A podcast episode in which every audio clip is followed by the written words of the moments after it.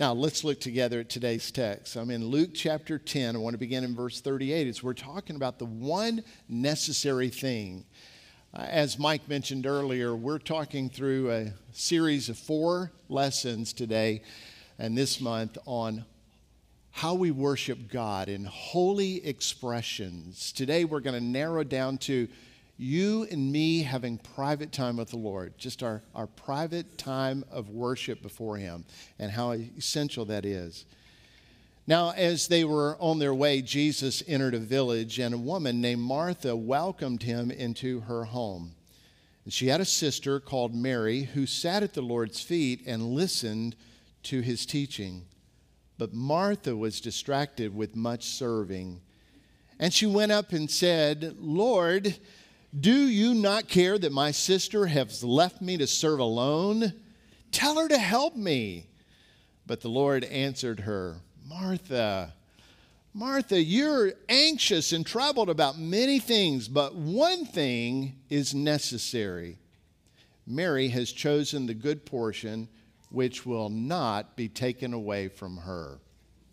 Lord, as we have read your word, as you have given it to us and now are teaching us by your Holy Spirit to just think on it, dwell on it, would you give us the truth for our lives that we might live in a way of worship to you, recognizing the one necessary thing and moving towards that?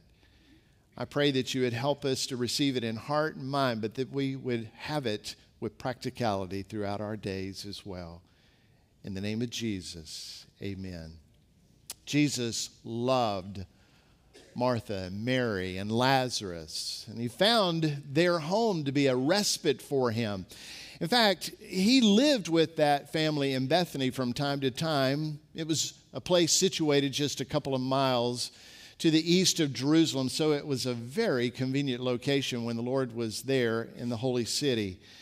Uh, the countryside must absolutely have been stunning back then. The rolling hills, the terraced fields, the, the occasional orchard that you would find, the olive groves and the fig trees that were prolific throughout that region, of course, grapevines as well. And to the east was the slope um, of the Mount of Olives of east of Jerusalem. And in between Jerusalem and Bethany, this slope would come down to the Kidron Valley and Jesus would just make his way up that little area to where Bethany was and back down into the holy city. Now, if you know Bethany, the word itself means the house of figs. So, this was an area that was prolific with figs. It was known for that in its area. It had natural springs as well, which meant there was a good, refreshing water source for the residents there and for all their crops. And so, it was an excellent reprieve However, Jesus did not go to Bethany because of the scenery nor the location. Instead, he went because there were people there that he deeply loved. People that the Bible mentions to us, like Simon, the leper, who obviously is not a leper anymore when Jesus met him. He transformed his life. And Simon was dedicated to him, would host Jesus in his home for dinners. And of course, Martha and Mary were so given to the Lord because they had watched him resurrect or raise up Lazarus, their brother, from the dead. So these four folks were totally dedicated, devotedly so, to Jesus, and he with them. They heard his teaching and they believed his words. They experienced how he could give them life, very radical life from the grave or transforming life in, in the way that they would live and express their being. And so they had great friendship and appreciation for Jesus Christ. It ran so deeply that they always showed adoration and affection for him and welcomed him. Now, Luke makes a very simple statement, and if we don't just stop and think about this, we might just let it pass by. Luke just simply says that Martha welcomed him into her home. But behind that, welcoming him into her home is a whole lot of stuff. And if you look at the totalities of the gospel, you get little snippets of that, how deeply engaged they were. So let's just take a moment and kind of unpack that, that idea of her welcome him into her home. Three things stand out to me. Number one, Martha and her family believed that Jesus was the Son of God. They believed him to be the very Son of God. They had experienced his power, and they had experienced that power for their own life and trusted him even in their death. Jesus had made great teachings to them and then showed that in a radical way, as you know. He says to, to Martha as she went out to meet him outside of the area of Bethany when Lazarus, her brother, had died, Jesus said in this interaction, Hey, Martha, I am the resurrection and the life.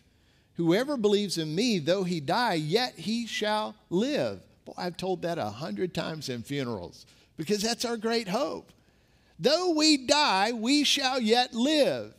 I can assure you that by Christ's word, when you and I take our last breath, we take our first in the presence of Jesus. We're engaged with him. To be absent in this body certainly to be present with him. So though Lazarus may die, he shall live, and everyone who lives and believes in me shall never die. Do you believe this, Martha? He says. And she responds to him, listen, this is a big word. Yes, Lord, I believe that you are the Christ, the Son of God, who is coming into the world. Now, where else have you heard that? There was a declaration by Peter that once Peter recognized who Jesus Christ actually is, he's the Son of the living God, he could not help but declare that. You're the Christ, the Son of the living God. Remember what Jesus responded Blessed are you, Simon Bar Jonah, son of Jonah. For flesh and blood has not revealed this to you, but my Father who is heaven, he has revealed this to you. So, this is a spiritually significant truth that people don't get on their own. You're not going to come to that conclusion on your own. I'm not going to woo you to understand that. You're not going to one day just get it. It is that God treasures it into your heart. That God sovereignly places that truth in you so that you might receive it by grace and faith and declare it. So that's exactly what Martha is doing. She is declaring that Christ Himself is the Son of God. And that confession of faith affirms her faith in Christ the one who would give her saving grace. Hey, have you come to the point of recognizing who Jesus Christ is? I'm not talking just about a historical figure that brought transformation to the world. I'm talking about him being the Son of God. Have you come to that understanding? And if so, God is already moving in your heart, He's already moving in your life. It's a great place for you to be. Take the steps forward in faith in that. Declare Him, be obedient to Him, surrender your life to Him because He is the Son of God. Second thing that, that stands out to me, and this why they would treasure Him and welcome them Him into their home is that they believed Jesus to be the Messiah and that He was to be worshiped. They believed Him to be the Messiah, so they worshiped Him. Now, at a dinner honoring Jesus, the men reclined at table uh, that seems odd to us. Even that phrase, reclined at table, seems a little bit odd to us because we always think about sitting at the table. Uh, but there were no chairs at the table. The table is, of course, uh, very low to the ground, and it was meant to be that you would actually recline. Now, I've had some warm banana pudding after a big meal, and it will put you in a stupid state to the point that you want to recline there on the floor. Uh, maybe that's what was going on. Maybe that the lamb of the day, the unleavened bread of the day would just put you into a place of reclining, maybe dipping in olive oil with that fresh baked bread. Boy, that'll put you into a recline, won't it? And so they're just reclining at table because that's the customary practice of the day. And as they were reclining at table, if you remember, Martha's sister Mary demonstrated great humble devotion to the Lord. She went and pulled a, a very expensive ointment made of pure nard. And it was um, a year's salary nearly 300 denarii, 300 days of a wage that somebody would make. And she takes that very costly ointment and she begins to anoint Jesus' feet. And then she is, in an extravagant act of worship, offering to the Lord this moment of worship. She even takes her hair and wipes his feet with her hair. In other words, she is devoting herself totally to him because she has recognized that throughout the scripture, all that has been promised about the Messiah is now before her that Jesus is the revealed Messiah. He is the chosen one of God. And there is nothing that she would hold back in showing her adoration to Him and her worship to Him. So, our worship and devotion and adoration to Christ comes from our understanding that He is divine, He is the Son of God, and He is the Messiah, the promised one, who alone could rescue us from our desperate plight. And so we worship Him. It's not something that you have to do, it's something that from your heart you long to do regardless of what others may say about how kooky you look, you'll give him everything in your life because he has given himself of you uh, to you. And the third thing that stood out to me is just contemplating, reflecting this eagerness for them to bring Christ into the home is they believed Jesus was worthy of their devotion and service no matter the cost. No matter the cost. I'm not talking about just expensive nard. I'm not talking about an ointment. I'm talking about life itself. They were willing to associate with Jesus knowing that it would bring persecution and possible death. Now, we, we all cheer the narrative of Lazarus when Jesus calls for him. And Lazarus, you come out of that tomb. We all cheer that moment. I've been to that place, I've, I've looked in the tomb. I cheered in that moment. But I can tell you that Lazarus, coming out of that tomb, found victory in Christ, but he was on the run from that day forward. Because the Pharisees were not just after killing Jesus, they wanted to kill Lazarus too. As folks came out to look, let me see this guy. I know this guy. I, I know he was dead. I, I was there at his funeral. Let me see where he is no longer in that tomb. And when they would see Lazarus, many believed. And so they wanted to kill him. We got to get rid of this, this witness source.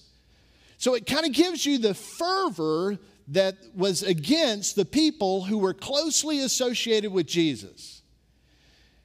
In fact, if you remember, before leaving Bethany, before Jesus actually raises Lazarus, he says, Oh, we need to go there. The word had come that Lazarus was sick, and Jesus tries to explain to them, eh, his sickness, yes, he's sick, but he's asleep. Well, Lord, if he's asleep, he's to he's gonna wake up again. He's like, No, I'm not talking about that sleep. He's dead.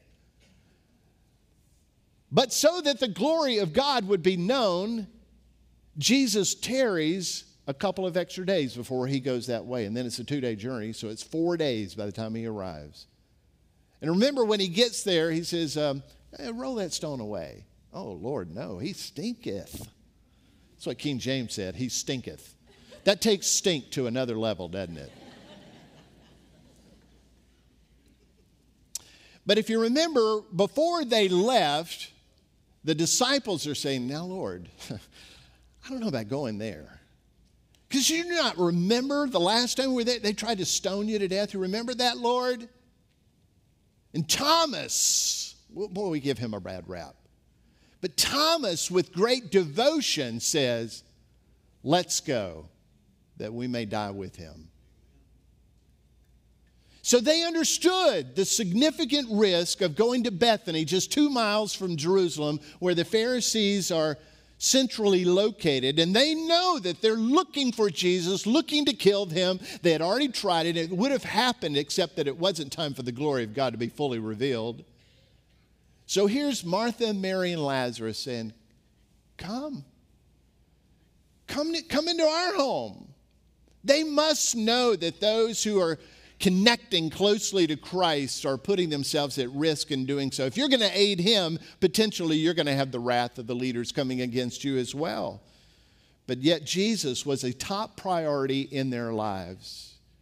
If they died, so be it, because Jesus was the top priority in their lives. Now, our belief and dedication to the Lord and His Word, in that we too should welcome Him in worship into our homes, making him the very top priority because he is worthy of our devotion, is he not? Because he is the Son of God, because he is the Messiah, he's the one who's rescued us, he's the one that has given us life. He is, he is top priority in our lives. So, in today's text of Luke 10, we can easily see why Martha and Mary were devoted to him. But I want you to see how they express this because Martha sees Jesus coming and she's thinking, The Lord is here. I'm sure he needs a good dinner. Let me, let me get this thing together. And she puts on this like Southern hospitality mode uh, with a type A personality. And she's going to serve her Lord. And Mary is thinking, Oh, the Lord is here. And let me just sit at his feet and let me just listen to him. Now, I want you to hear because, uh, again, sometimes we kind of pick sides in this. Both of these women are incredibly devoted to the Lord. Uh, you shouldn't doubt Martha's devotion to Christ just because uh, she sort of gets this nature wrong about what all is happening. She was inviting him into the house. She wanted him. She wanted to serve him. So her hospitality kicks into gear and she starts using the talents and the gifts that God had given her. She focuses on serving Jesus and the disciples. And she seems to be this kind of get it done gal, doesn't she? she? She's not looking for anything other than to accomplish, and the accomplishment is to serve the Lord and bring comfort to Him while He is in her home. She had probably tidied up the guest room, and I would guess she's like my wife, surveyed the pantry real, real quick see what mad dash she needs to take out to the market or expresses that to somebody else to do that. And then she starts gathering everything in and starts cooking. Maybe she said, Now make sure you get some of that dried fish from Magdala. He loves that. And bring that in and let's start preparing this meal. And she's preparing the table and she's preparing the guest room for him. And then she's uh, doing all these things in devotion to the Lord. And then there's Mary just sitting at his feet sitting at his feet, listening. Now, according to the times and the custom of the first century, Mary had no business sitting at the feet of a teaching rabbi. That was a that was not common. In fact, it was against the rabbinical teachings that any woman would be taught the Torah. She had no business being in the place where the Torah was being taught where a rabbi was communicating. In fact, if you were among the few women who were the elite, the rich, the wealthy of the day, maybe your father or maybe your husband would privately teach the Torah, but it would not be in public. So the fact that Mary is there at the feet of a teaching rabbi is a crucial, a crucial detail. Because you got Martha being busy doing what Martha sees her role to be, to be devoted to the Lord. And you've got Mary sitting where she should not be. The younger sister always gets the breaks, doesn't she? I didn't have one of those, but I had a younger brother, always got the breaks. My youngest always got the breaks, according to my two other sons. Mary is that one.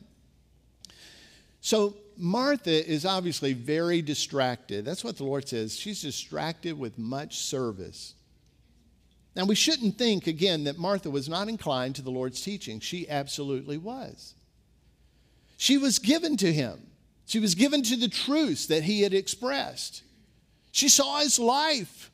No doubt she had interest in what he was teaching Probably she was thinking, Oh, I'd love to be hearing the Lord right now, but I can't. I've got a meal to prepare, I've got a room to set. And from reading the, the narrative, we can kind of feel the tension there, can't we? Sort of feel this uh, sense of, of tension that is rising. Her love was no less for the Lord than her other sister and brother.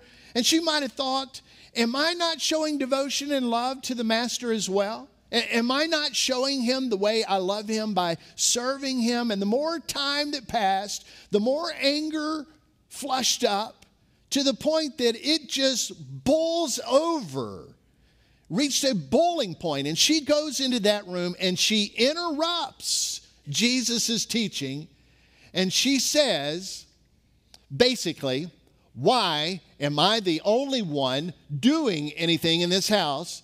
Lord, do you not care about that? Why don't you tell her to get up and help me? Now, obviously, there's two people she's directing that to. She's directing that to her kid sister, and she's directing that to her Messiah. Boy, self righteous indignation always takes us in the wrong direction. She's going to chide the Son of God. She's going to get on to the Messiah. She's going to try to redirect the Master. Hey, where in our lives are we prone to self righteousness? Where is that? What is that inner dialogue that you have and I have in the self righteousness that the Lord might be saying today? You know, when you get there, you're so off track. The Lord loves us enough not to leave us there. He certainly loved Martha enough not to leave her there. I recognize sometimes we find busyness for Christ easier than stillness with Him for some reason, Martha just felt compelled to have this outward duty of expressing devotion to God rather than having an inward contemplative moment with Him. So she, uh, she is preparing to give Jesus something, and all the while, Jesus is wanting to deliver truths to her. Isn't that your life and my life sometimes? I just want to do something for him. I, I feel like I need to get this accomplished for him. And if I would just find myself busy and doing this, it would all be good. And all the while, Jesus is saying, I didn't want to receive anything from you, I wanted to give something to you. Can we just come to a conclusion? Jesus needs us for nothing. Jesus doesn't need to, us to do anything for him. It's not looking like he's clamoring, got to get something done. He's hoping somebody will get up and do it today. Instead, what we ought to find out is Jesus wants to treasure into us his truth. Jesus wants to deliver his word to our truth. And as we receive his truth, from that will come an, ad, adoring servitude to him.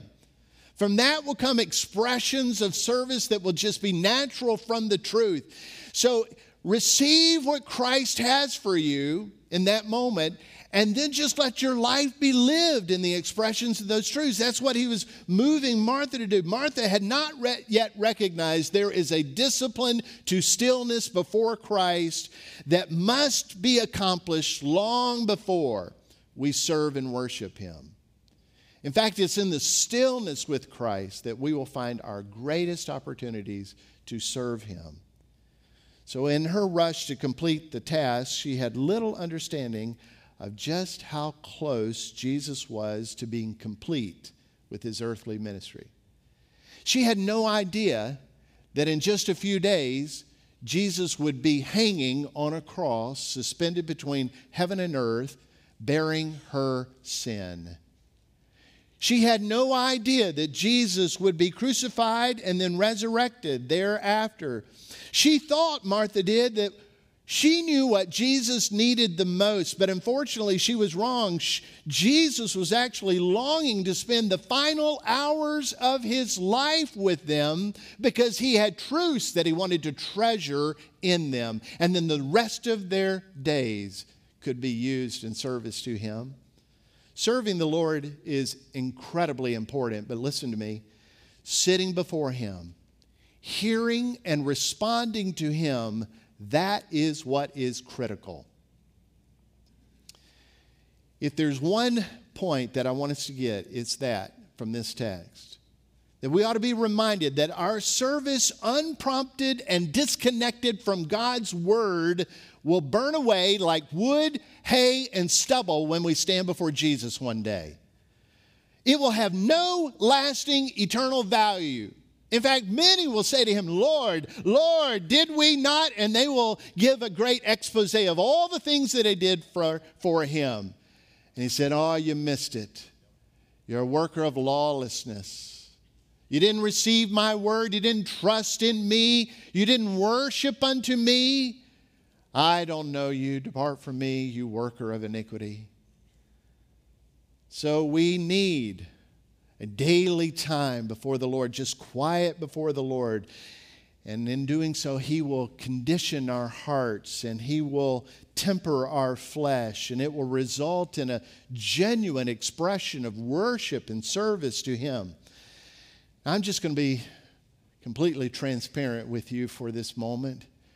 I regret that by natural default, I'm a lot like Martha. Perhaps you struggle there too.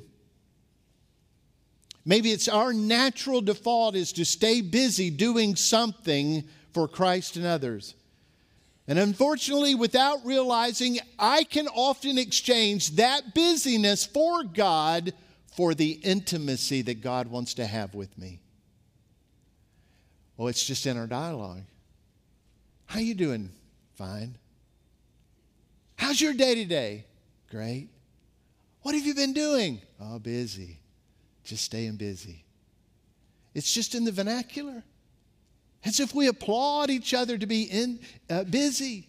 But what Jesus is saying is that busyness, when it gets in the way of intimacy, it is thwarting what I really want to do in your heart, what I really want to engage you in. I'm just reminded in this text that Jesus doesn't need us to do anything.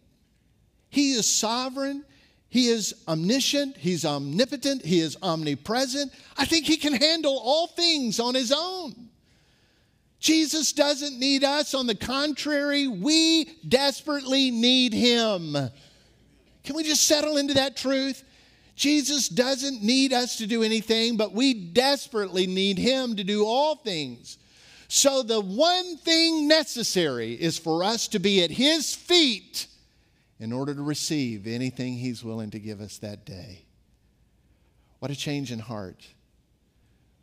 When we don't rise up, Lord, what can I do for you today? But with it, less arrogance, we say, Oh Lord, what will you give me today? Let me just sit before you today. Let me open your treasure of Scripture, this word that you have written. Lord, let me receive from you today. And then from that, I'm certain, Lord, it will be that there will be things that will come about that I can exercise and, and I can walk in its truth in this way. Well, we, we desperately need the Lord, don't we? We need His Word. We need His Spirit. We need His presence. We need His nature. We need communion and counsel and conviction. So, my friends, the Lord Jesus is no more dependent upon our service for him than he or the church than he was for Martha to serve him a meal on the cusp of him going into Jerusalem to save the world of sin, death, and judgment. He didn't need a meal. And yet Martha was busy making him a meal.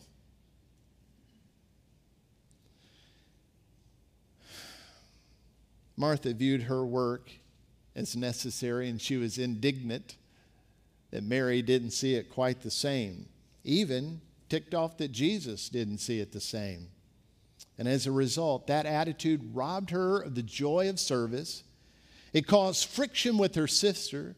It deafened her ears to the word that Jesus was teaching. Now, listen, I want to make sure you're hearing that because, you know, you get three quarters into a message and folks start zoning out. So Come back with me for a minute because I want you to hear this.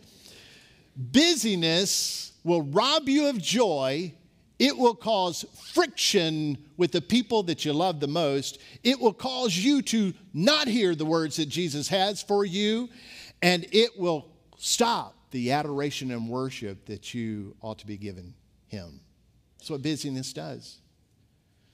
So, a daily private time of worship a daily time that we get before the Lord to worship Him, that is the antithesis of busyness. If you want to know how to stop being busy, this is the way you start it. You say, Lord, I want to sit quietly before you. I'm not going to do anything. I'm not going to try to serve you in some way. I just want to sit before your presence and read and engage your word and contemplate it with the Spirit who is the teacher, and I want to receive the treasure. And in that will come great worship and adoration and even what you ought to be doing for that day. Now, listen, Jesus loved Martha unconditionally, and he loves you unconditionally. He loves you so much that he'll reset the things that you're attempting to do in your own strength and way. He'll reset that, not let you stay at that place because he wants you to come to him where the blessings are really flowing. So here he's resetting Martha. He's saying, Martha, Martha, you are anxious and troubled about many things, but one thing is necessary. If you're one to underline in your Bible, if you're one to mark it, you might circle and underline and star right there. One thing is necessary. Mary has chosen the good portion, and it can't be taken away from her. So listen to this simple and profound truth. There is one thing necessary. So if you're anxious and you're troubled about many things in this life, Jesus says there is one thing that ought to take top priority in your life, and here it is to position yourself worshipfully in the presence of Jesus and receive his word. So if you're anxious, if you're troubled, if you're busy, you can't get it all done, you feel like at the end of the day, you didn't get it to where you needed it to be, here's what Jesus said Man, you missed it all day long. There was one thing that was necessary, one thing that was top priority. You've been doing everything else, you've been distracted and anxious over everything else, and there was one thing that I really wanted you to do, and that one thing is to sit before me, worship me, and receive the word that I have for you today. What is that word that you have for me today? Oh, let me just open the scripture and let me just read it. Let me engage it. Let me, with the pencil in my hand, read it, knowing that He's speaking to my heart and giving me the truths for my life. So Jesus says the same for all of us that He said for Martha. For me, He says, Oh, Randy, among all the things that you're doing, preparing and preaching and planning and and teaching and leading and pastoring and serving, there is one thing necessary. And that is every day, Randy Gunner, you get up and you position yourself before me with worship in your heart and you receive the word that I have for you. I don't think he was getting on to me, but I had somebody last week say, Man, every week you talk about you and Kay sitting at the table and just having that time and being quiet before the Lord and reading the scripture, praying together. He said, Man, there's going to be a day that I'm going to be able to do that. I thought, Oh, God's got a word for you and me, brother. All the busyness of your life, all the anxiousness of your life. Jesus says, Oh, there's one thing that is most necessary. And when you and I get there, when we get there, we'll figure out how we do that. See, we, we say that we don't have time, but it's just the priorities are all out of whack. Man, I'm there. I struggle there. I told you my default is to be like Martha. We struggle there. I think what Jesus wants us to take away from this text today is there's one thing that's necessary. Let everything else be a servant to that. Let every other priority be below that. There's one thing necessary. Everything else is less necessary. We view it altogether wrong oftentimes. So you'll find your most significant opportunities to worship in that quiet place with a quiet heart and your mind before Him. So position yourself there. I want to close with uh, just four little thoughts. So sit before the Lord daily by prioritizing the time of worship. So the mornings work for us.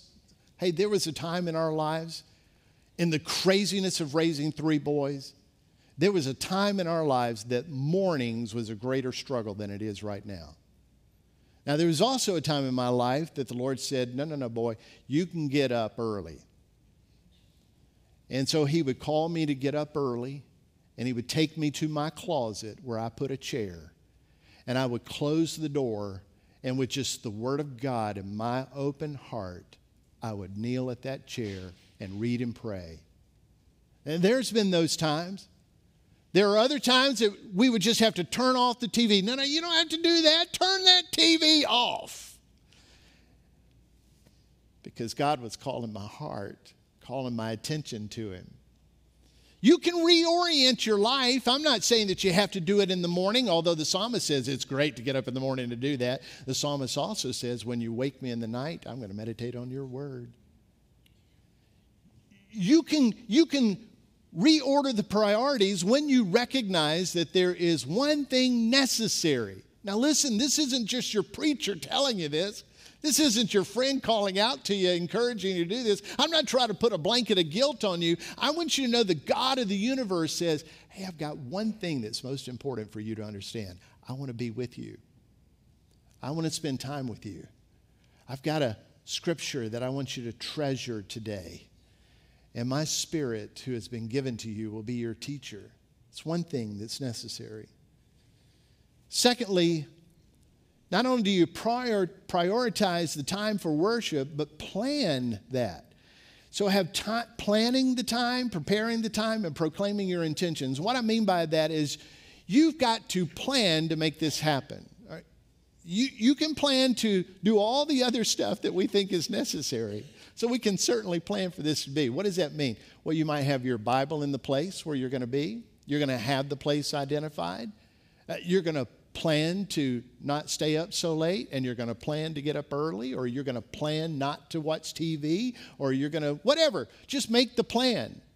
And as you make the plan, then prepare the place. And as you prepare the place, tell everybody in the house what you're doing. Now, I'm going to tell you, when you tell everybody in the house what you're doing, everybody in the house is going to know when you don't do it. And that's pretty good accountability. Tell your family I'm pretty sure that if you tell your wife and your kids, dad needs to spend 45 minutes with God in the mornings or in the afternoons or the evenings, would you guys help me to do that? I think I'll be a better dad. I think I'll be a better father. I think I'll be a better husband. I think I'll be a better boss. I think I'll be a better employee. I think I'll be a better church member. Would you help me to do that? I want to sit before the Lord for 45 minutes. Now, maybe you got one of those in your house that's going to buck that. Just pull them aside. Remind them of how important it is that you sit before God and encourage them to do the same. Maybe, just maybe, over the next 10 days, you can start that in your household, encouraging them and you to be engaged before the Lord. And then, number three, ask the Lord to intervene. I'm not asking you to do this on your own. I'm not asking you to get the uh, wherewithal to accomplish it. I'm not even asking you to get the mindset right. How about you just ask the Lord? Lord, would you intervene in my thoughts and my heart like you did Martha? Martha! Martha! Boy, if, if the Lord says your name twice, right? Anybody say your name twice? Randy, Randy. Boy, you got my attention. So Jesus is saying to us, Meadowbrook, hey, hey. Now he's got our attention, doesn't he? Ask him to intervene like that, just like he did Martha. Lord, I need you to help gain my attention. Call my name. Intervene. Help my thoughts to be different. Help my heart to be different. Give me a reset, Lord. I want it. I need it. Would you help me in this? And He will. And then consider the Lord's presence is awaiting you. This is a big deal. Matthew chapter 6, verse 6 when you go, when you pray, go into your room, shut the door, and pray to your Father who is in secret. You know what that's communicating to me? He's already there.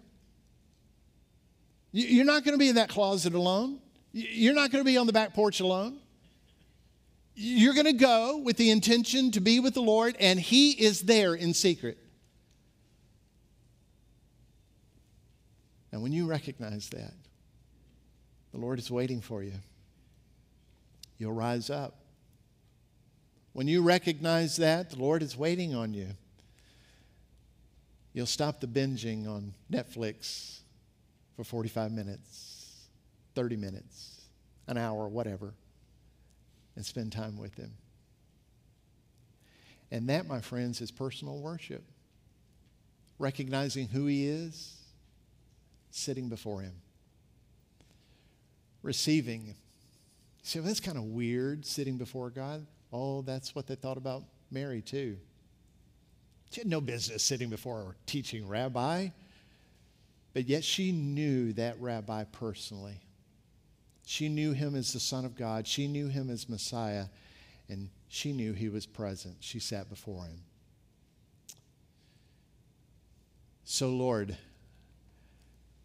with the truth and the reality that you have given to us in Scripture, the way you've revealed yourself so wonderfully and fully, the way you have called us to yourself to be saved, the way you have given us a new nature by your Spirit, the way you treasured this eternal word in writing for us, help us to every day be given to you, sitting before you, hearing, responding worshipfully to you. Let it be the one thing that we know is necessary. And we're, we're so taken aback by this world and all of its affections and the way it uh, just robs us of time. Lord, let us have this reset moment, like what you did with Martha. Help us, Lord, to think differently, to engage you differently. Help us to be worshipful privately. We pray that it would bring joy and praise and glory to King Jesus. Oh, how worthy, how worthy are you, O Lamb of God. Help us, I pray, in Jesus' name. Amen.